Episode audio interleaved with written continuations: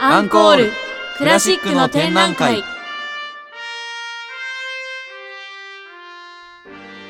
皆さんはクラシックはお好きですか？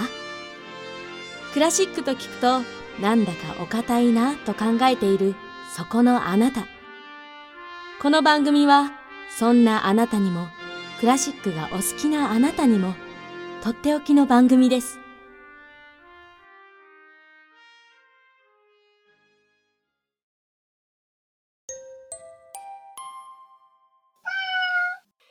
諸事情により、本日のドラマパートは BGM を使用しておりませんが、決して曲を作るのがめんどくさくなったわけでも、疲れちゃったわけでもございません。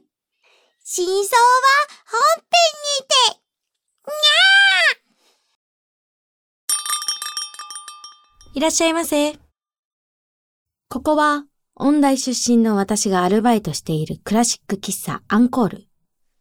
クラシック喫茶といっても、クラシック音楽に詳しい人ばかりが常連客ってわけでもない。現に私が音大出身だってことは、オーナー以外誰も知らない。最近先輩がクラシックに目覚めたらしく、バイト中豆知識をずっと話してて。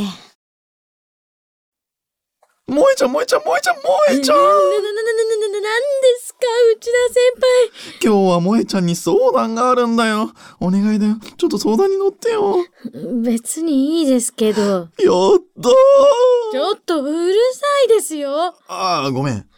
それで、相談って何ですか？ああ、そうそう。今度ね、ばあちゃんの誕生日なんだよね。だから何かプレゼントしたくて。へえ、おばあちゃんおめでとうございます。それでね、俺にちなんだものをあげたいんだよね。え？おばあちゃんの誕生日なのに？俺っておばあちゃん子だからさ。はあ。でさ、おすすめのクラシックの CD ないかなって。それって、内田先輩にちなんでるんですか？だって、クラシック詳しいじゃん？俺。あははははは。そうですね。でね、萌えちゃんにおすすめの CD 聞きたいんだよね。ちなみに内容はパーッとして明るくて、お祝いイエーイって感じの華やかな曲がいいね。てか、なんで私に聞くんですか？え萌えちゃん詳しそうだなって。普通くらいですけど。まあ、私のおすすめは、ショスタコービッチの祝典序曲ですかね。しょ、し、よ、し、しょ、しょ、しょ、スタコビッチ？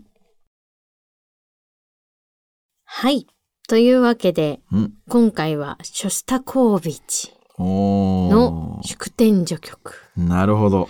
これね、何回か、うん。おそらく、あの、何、何々の季節におすすめしたいとか、はいはいはい。そういう系で私やって、うん。その、多分年末もだし、うん。あと梅雨を吹き飛ばしたいでも入れた。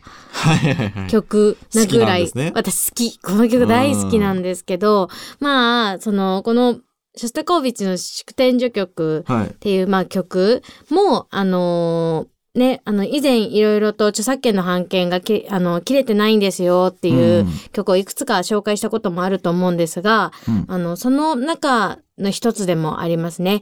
あの、ドミトリー・ショスタコービッチという人が、あの、書いた曲なんですけども、うん。1906年から1975年まで生きた作曲家なので、うん。まだまだあの著作権の方で、あの、音源が流せないうん。っていう曲になります。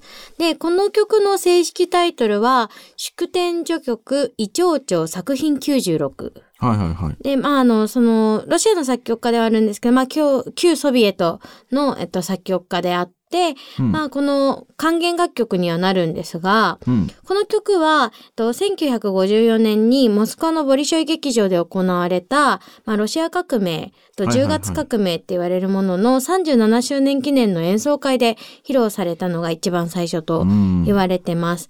で、えっと、この1954年のその34周年の、えっと、演奏会で披露されたのが一番最初なんですけども、まあそのボリショイ、あの、劇場の管弦楽団から、1947年に、うんその30周年を記念して、と作曲をされたともされてるんですけども、うん。まああの、一番最初にあの、行われたのが1954年になりますね。はいはいはいはい。まあちょっと作曲の経緯については、ちょっとその当時のロシアとかソ連、ソビエト連邦って、ちょっとまだまだ不確かな情報がいっぱいあって、うん。あの、定かではなく、不明な部分もすごく多いんですけれども、まあその、とショスタコービッチがこの曲を、うんあの、作曲するときに数日前にはいはいはい。急遽依頼されたんですって。うん。で、わずか3日で書き上げら、書き上げられたということが伝わってるぐらい、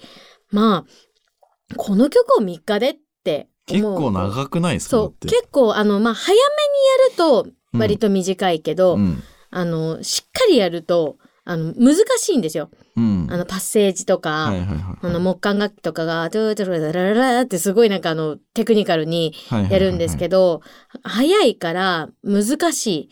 で、オーケストレーションも結構難しいんですけど、3日間で書き上げられたとは言われてるんですけども、まあ実はこれは、この曲はですね、過去に作曲した作品のモチーフがちょこちょこ、ショスタコービッチの中には出てるんですね。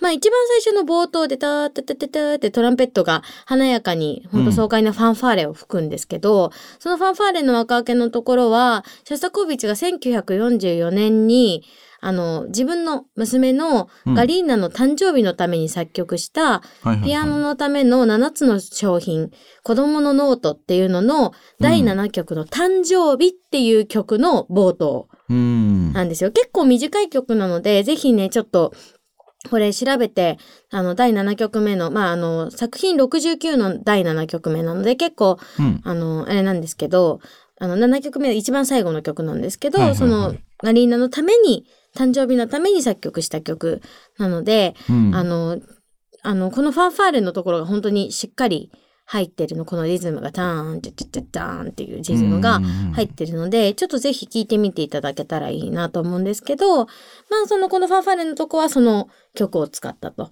うん。で、あの、このファンファーレからついて、クラリネットがタタカタカタララタカタカタラってこう、あの、主題を、第一主題をうん。こう、駆け抜けていくところがあるんですけども、そこの第一主題も、1949年に作曲した、うんオラトリオの森の歌っていうののスターリングラード市民は前進するっていううんところから引用されてるんですね。うんそう。なんか、まあ、このオラトリオ森の歌っていうのは、1948年に、まあ、そのソビエトの、と、ジダーノフ批判っていうのが、あの、西洋のモダニズムの悪影響を受けてるって言って、こう、遮断されたんですけど、まあ、そこのショスタコービッチがその批判をかわすために作曲したオラトリオ。うん。まあの、オペラと同じような感じでちょっと思っていただければいいかなとは思うんですけど、このオラトリオっていうのは、まあオペラと少し違うところとしては、うんまあ、その宗教的な題材を扱ったその曲、うん。まあその比較的長めな音楽の作品、はいはいはい。オペラとはまたちょっと少し違うような感じなんですけど、オペラもね、オペラセリアって言って、あの、うん。ちょっと宗教的なとか神話とかはあると思うんですけど、まあ、ちょっとオペラとカンタータとかそういうのとかとはちょっと違くって、宗教的な題材を扱った劇場じゃなくて、演奏会向けの曲、比較的長い曲っていうのがまあオラトリオなんですね。まあなのでこのオラトリオを作曲したのはその批判をかわすために作曲したんですけども、まあその当時ってそのソビエトの最高指導者だったスターリンが、うん。あの、まあ、推し進めてたそういういろんな内容とかっていうのを、なんかこう、市民がね、そこからこう奪還して困難に打ち勝って前進しようっていう、その、まあ、姿を描く作品というか、が多かったんですよね。で、そこの中の一つでもあるのが、この森の歌。スターリングラード市民は前進するっていう、このところ。それが、えっと、このクラリネットの第一主題のところに現れているんですよ。うん。で、まあ、この中間部とかの、その、あの、曲の中盤でね、ホルンとチェロとかがすごく綺麗な第二主題を、あの、やるんですけど、それがね、なかなか叙情的ですごい素敵なんですよね。でも、うんそこで綺麗なホルンとかチェロとかこう低弦って言われる低音が、低音の弦がやっていく主題の中でもスピード感ってずっとこう絶えなくって、うんずっとスピードがマックスの状態で、うん。あの演奏されて、最後の最後まで最後のところで、ちょっとこう再びファンファーレっていうのが、こう、あの、鳴り響くんですけども、まあ、そのこのバンダって言われてる金管楽器のその別の人たちをうん。こう使った。あの、金管楽器ってオーケストラの中で、まあ大体あの、ちょっと後ろの方にトロン、右とか、後ろの方にトロンボーンと、トランペットが左側とかにいてとかあると思うんですけど、それ以外に客席の上の席のところから全く違う別の舞台を加えたファンファーレを入れる。うん。それがクライマックスで、演奏自体は多分10分以内ぐらいで終わるんですけど、まあなかなかスピード感もあって、うん。で、あの結構ボリューミーな曲なので、はいはいはい。もう聴いてるとね、うわーってもうなんか一日終わったかなぐらいな感じの。すごいですね。そう、だから結構ね、うん、あの、この曲自体も、そのなんでまあ有名になったかっていうのも一つありまして、うん。この曲実は結構ね、吹奏楽に編曲されていて有名になったことがね、一つなんですよね。うんあの、まあ、実は私もこの曲をやり始めたのって、知り始めたのって、吹奏楽で使ったんですよ。ああ、なるほどね。そう。吹奏楽で使ったので、それで知ってたのと、あと、その時にちょうどオケ、ジュニアオケとかでもやってたっていうのもあって、うん。結構知ってたんですよね。うん。そう。だから、なんかそういうので、この曲は有名になったのもあるんですけど、うん。そう。なんかこの曲ね、何がいいって、かっこいいんですよね、いちいち。その主題が第一主題から第二主題に行く、そのこのメロディアスなところもそうだし。第二主題のメロディアスもそうだし、第一主題のこのあの爽快感っていうのもあって結構スッキリする。だから梅雨の時も言ったんですけど、うん。すっごいスッキリする曲。うん。なんですかっこいい。なるほどね。うん。子供がスポーツカー見てかっけーって思うのと、一緒。なんか大人とかもスポーツカーとかブーンってなんかレーサーとか見てうんかっこいいなあれって思うような感じなんですよね。僕は個人的にはかっこいいって印象よりかは、うんなんか華やかっていうか、なんていうかな、そっち側の方向の方が強かったですけどね。まあバンダもあるし、あの、ファンファーレもうん。ね、うんすごい華やかですからね。そうう。ん。えー、そんな感じなんですね。そう。やっぱり、あの、この曲とか、まあ、すあの、ショコービッチが、うん。あの、生きた時代って、スターリンっていうの、あの、まあ、その独裁政権のその中で、うん。まあ、いろいろとね、やっぱこう、芸術とかが、こう、規制されることが多かったんですよね。うんやっぱその時代に生まれてる、そのショスタコービッチだからこそ書けた作品というか、うん。この作風もそうなんですけど、そのスターリングラードは市民を前進するっていう、その森の歌、うんオラトリオの一部だったりとか、あの、誕生日っていうところ、あの、を、まあ、入れたりしてるのも、まあ、おそらくこの状況下、政治の状況下じゃなかったら、あの、ショスタコービッチがこの作品を生ま、生んでなかったんじゃないかなっていうのが思うから、まあその、シーンを深読みしようと思うと結構大変なんですけど、うん。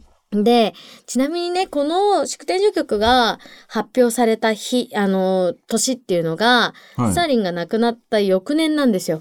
ううん。ん。で、だから、まあそういうのもあるんじゃないかっていう華やかなオーケストレーションとかでもう打ち勝ったとかそういう意味ももしかしたらあるんじゃないかってこう言われていて、しかもファンファーレに娘に当てた誕生日っていう曲を使ってるっていうところで、まあだから。スタコービッチのその真意っていうところを深読みしようって結構あのみんな思ってはいるんですけど、まあ真意は定かではない。う。うんん、だただ、そういう状況下じゃなかったらこの曲が生まれなかったっていうのは一つあるので、うん。まあ、そのかっこよさもありながら、そのお祝い、祝典の序曲だというところのこのね、曲名っていうところも含めて、ちょっと面白いかなと思うので、いや、でも3日でね、できたっていうのはすごいっすよね。うんだそれがね、一つ一つをそのモチーフをね、つなげたとしても3日でできるって。いや、単純に、その、おたまじゃくしを書くじゃないですか。うん。書くのに、その、結局、こう、この曲、その、音数も多いじゃないですか。うん。だから、必然的に書く量が多くなると、うん3日でやるのも、その、もう頭の中に全て音符が書いて、清書していくっていううんのができてないと、うんなかなか難しいんじゃないかな、このボリュームっていうなると。すごいですね。うん。うんだからメロディーだけ書いたわけでもないから、そうそうそう。全部オーケストラなんで、他のね、管弦楽器とかのね。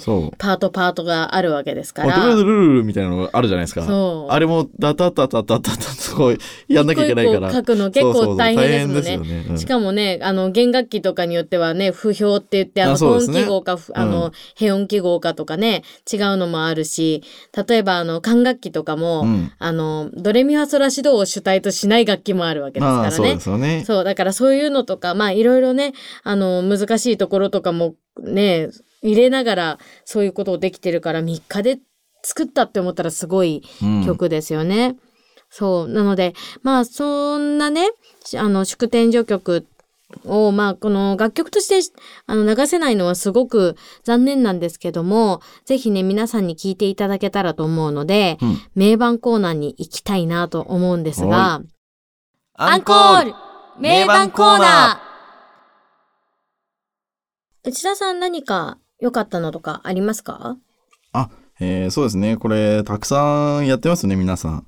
で、面白いのも結構あって、うんうん。えー僕が好きだったのは、えっ、と、ユーリー・テル・テミル・カーノフの、うんうんうんえっ、と、1996年かな。うん。これね、あの、すごいテンポ早いんですよ。うん。で、この曲はもともとまあテンポは速いんですが、うん特にこのロシアの人がロシアのやつをやると、なんて言うんだろう、こう早くしなきゃいけないのかみたいなうん感じがちょっとあるのかな。やけに速いんですよね。うんうんで、ただ、すごい上手くって、木管のレガートフレーズとかがすごい気持ちよく感じて、で、まあ若干跳ねてるぐらいの、その、リズム感？うんうん。っていうのが感じられて、これなかなか面白かったですね。うん。うん。あと面白いなって思ったのが、あの、うん。スベトラーノフ式のロシア国立交響楽団、うん1992年だったっけな。うんうん。で、これはね、出だしがめちゃめちゃゆっくりなんですよ。うん。でも、ためにためて、えすごいゆっくりだな、これで行くのかと思ったら、こう一転してその、インテンポを知った時にめちゃめちゃ速くなってくるっていう、うん。メリハリがついてますよね。うんうん。で、まあ、このスメト ラーノフは、あの、展覧会の絵とかもやってるんですけど、うん。もう無駄に大味に、こう、バーンってやる感じのタイプの人なので、うん。一番最後も、ゆっくりになるんですよ。うんうん。だから、ゆっくり、めちゃめちゃ早く、で、最後、溜めて溜めてゆっくりになって、うん。バーンって終わるっていう。このね、緩急がね、あの、かなり面白いです。やっぱでも全然指揮者とかそのオケによって変わりますよね、うんテンポ感ってね。。うん。うんあと、聞いたのは、その、ムラビンスキーなんですけど、うんうん900えー1955年かな？えー交流あったらしいんですよね。うんうんで、あの、交響曲の第5番だったっけ？あの、初めて指揮したのに、新人の時のムラビンスキーがなんか抜擢されたと。うんそういうつながりもあって、ムラビンスキーのやつもどんなのかなと思って聞いたんですけど、うんまあ演奏はあの、大変そうだなって感じがちょっとうん伝わって、まだあの、まとまった感じがなく、ないんですけれど、なかなかレアな音源らしくて、あの、録音状態もあんま良くないんですよ。うんうんうんただまあ熱気は伝わってくるので、これ聞くのもちょっと面白いかなというのは。ただまあいろんな人の演奏がこうね、あの、いろいろ聞けて面白くって。うん。うん結構ね、やってますもんね、ロシア系の人とかだとね。なんか最近のだと、うん。アンドリス・ネルソンスが指揮してるボストン交響楽団のやつがあって、はいはいは2017年か18年ぐらいだったと思うんですけど、うん。なんか、あの、結構ショスタコービッチの交響曲って、うんあの、ショスタコービッチの曲のための CD ではなくカップリング、あうんとして収録されてることって多いんですよ。あ。うん。でも、これはネルソンスが、あの、音楽監督務めてるボストン交響との、うんショスタコの、えっと、全曲録音シリーズのうん。第4弾目だったんですけど、うんこれ私、あの、家にあって CD、うん。で、あの、ちょうど入れてあったんですけど、携帯の中にも。その、ね、これね、結構すごいいいんですよね。なんか、あの、ファンファーレ後の第一主題のタラララララララララララララララララってあるところ、はいはい。あそこ結構勢いに任せる人多いんです。テンポアップ感とかも、そのままだーとか、ルルルーとか、ルルルーとか、ルルルルもう全然回ってないじゃんみたいなのが多いんですけど、ちゃんとテンポが確実に、タンタン、タカタカタカタカタン、うんタカタカタカタカタタカタタカタタカタって、ちゃんとコントロールされてて、クリアなんですよね。音の粒とかも。はいはいはいはい。で、なんか、すごい心地よい感じの演奏で、うん。そう。で、それでいて、なんだろう、一番最初のところの、あの、冒頭と、うんあの、クライマックスの、あの、まあ、濃厚な、こう、重厚な感じのファンファーレあるじゃないですか。はいはいはい。そこって、割とやっぱまあ、なんだろう、こう、重厚で、うん。重々しくやるところも結構多いと思うんですけど、うんネンソンスのは結構、明瞭な感じで、うん。明るくってし、あの、クリアな感じ、ちょっとクールめにうん。演奏してる。で、まあその、ネルソンスは、まあ、てか当時、そのソ連だった、その作曲家、ソ連出身の作曲家とか、うんあとその指揮者とか、うん。やっぱこう、多いと思うんですけど、これをやる人っはいはいはい。てね、その時代的にも。うん。多いと思うんですけど、まだちょうどネルソンスが生まれた1978年って、まあソ連領だったんですよね。ラトビアに生まれてるんですけど、で、なので、そのソビエトの音楽のその伝統的なもので教育されてまだいた時代。にいた、まあ最後の指揮者じゃないかなと言われたりとかもしてて、うんだからそういう人がやる祝典序曲ってすごく、なんだろう、意味がある。うん。うん、曲だなって思うんですよね。だからそういう人こそなんか割とこう濃厚な感じのファンファーレではなく割とさらっと。うん、やるっていうのもなんかそこも面白いなと思っていて、そう、結構ね、私は好きでしたね。うん。あとは、あの、ネイビー・アルビーがロイヤル・スコティッシュとやってる、やっぱもうスピード感とか、うん。その音楽の流れとかも、やっぱもう何も言うことはこの人がやると何も言うことがなくなるんだなっていう、なんかうん感じでしたね。まあわかりやすく王道って感じのその演奏ですよね。申し分ないし。うん。そう。だからまあ、それに比べて言うと、そのもう、あともう一つあげたいなと思ってたのは、アシュケナージのをあげたかったんですけど、はいはいはい。まあその、ファンファーレとか、その、のところとかの綺麗さとかは、うんやっぱ、ヤルビーとかとはちょっと違うとは思うんですけど、うん。一番最後のあのファンファーレ、バスドラムがもう、ボンバンバンってはいはいはい炸裂して鳴ってて、うんまあそれがちょっとね、好きでしたね。やっぱ演奏の感じ。最後の最後にもう、どんどんどんどんやる感じ。うんまあなんか、と思って、よかったなと思ったのと、あとやっぱりどうしてもこの曲で外せないのは、うんもう吹奏楽版ですよね。吹奏楽版は、あどうしても外せなくって、まあ実は、あの、今出てるこの吹奏楽版で、まあ世界的に結構有名なのはー、うん。あの、ドナルド・ハンスバーガーが、えっと、1965年にさ、あの、出版した吹奏楽編曲版なんですけど、はいはいはい。原曲が、えっと、アーなので、うん。えっと、ラシド・エミハドラから始まるんですけど、うんそれを1音下げて、うん。アーフラットなので、あの、ラフラットからうん始まる編曲にしてるんですよね。で吹奏楽ってフラット系の楽器が多いから、はいはいはいはいそっちにちょっと合わせてるんですけど、まあ、ちょっとなんか人によっては、なんか華やかさがない、あの、フラット系にするとちょっとだけ下がった感じがして、ラシド・レイヤーザラーのあの、普通のシャープ系のあの曲よりも華やかさがないっていうのも結構言われるんですけど、うん。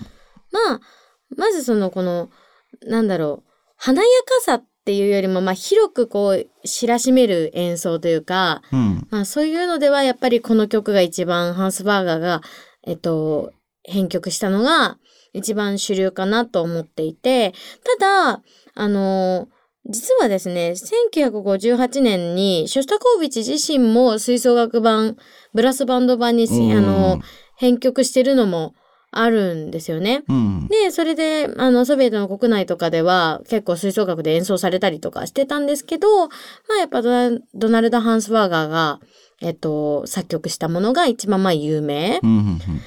で、やっぱり、あの、聴いてほしいのとかだと、あと、ちなみにね、えっと、超逆に上げたやつもあるんですよ。うん。高橋徹さんっていう方が編曲したやつは、うんえっと、超を、あー、あーの、あの、ラシドレミファソラから B フラットなんで、米で、えっと、シドレミファソラ C に上げてるんですよ。米感が多いから。はいはいはい。そう。なので、ちょっとね、あの、木管がね、音高いんですよね。ただでさえ高いのに、もっと高いってことになるから、っうんてなって、なんか、また原曲と違った感じに見えるので、ぜひちょっとね、それも聞いていただけたらいいかなと思うんですけど、うん。やっぱりあの、東京構成支援、あの、ウィンドウオーケストラ、シエナウィンドウオーケストラとかがやってるのとかはやっぱ有名どころなので、押さえておきたいのと、あとはね、やっぱ、このバンダが入るっていうところもあるから、うん。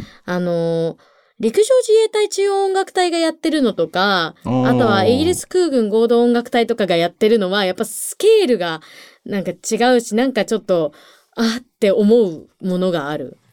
うん。やっぱバンダとか、あの、ね、こう、ちょっとファンファーレのが入ってると、うんやっぱそういうところがやると全然感じるものが違うなって思っていて、あとはね、オランダ海軍軍楽隊とかもやってるんですけど、うん。まあこれもなかなか素晴らしいもので、やっぱね、あの、そういう、なんだろう、こう、陸上自衛隊とか軍楽隊とかがやること結構多いんですよね、この曲。うん。うん。だから、ぜひね、あの、そんな感じのものも聞いていただけたら、まあこの曲の良さというか、いろんなことがわかるんじゃないかなと思いますね。なるほどね。うん、結構ね、あの、演奏するのは超難しいんですよね。いや、難しいんですよ。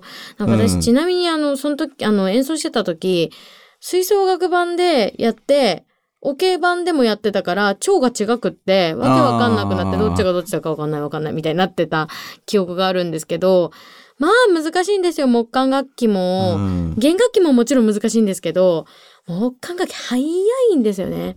そうですね。綺麗に吹くのが、だからすごい難しそうなそう。印象ですね。早いとやっぱり転んじゃったりとかするの、音が。どんどんどんどん前にもつれちゃったりするんで、やっぱすごい難しい曲だったなっていうのは感じるんですけど、でもやっぱ一番好きな曲。多分練習たくさんしたからっていうのもあるんですかね。ああそういう思い出は、あの、うん大きいですよね。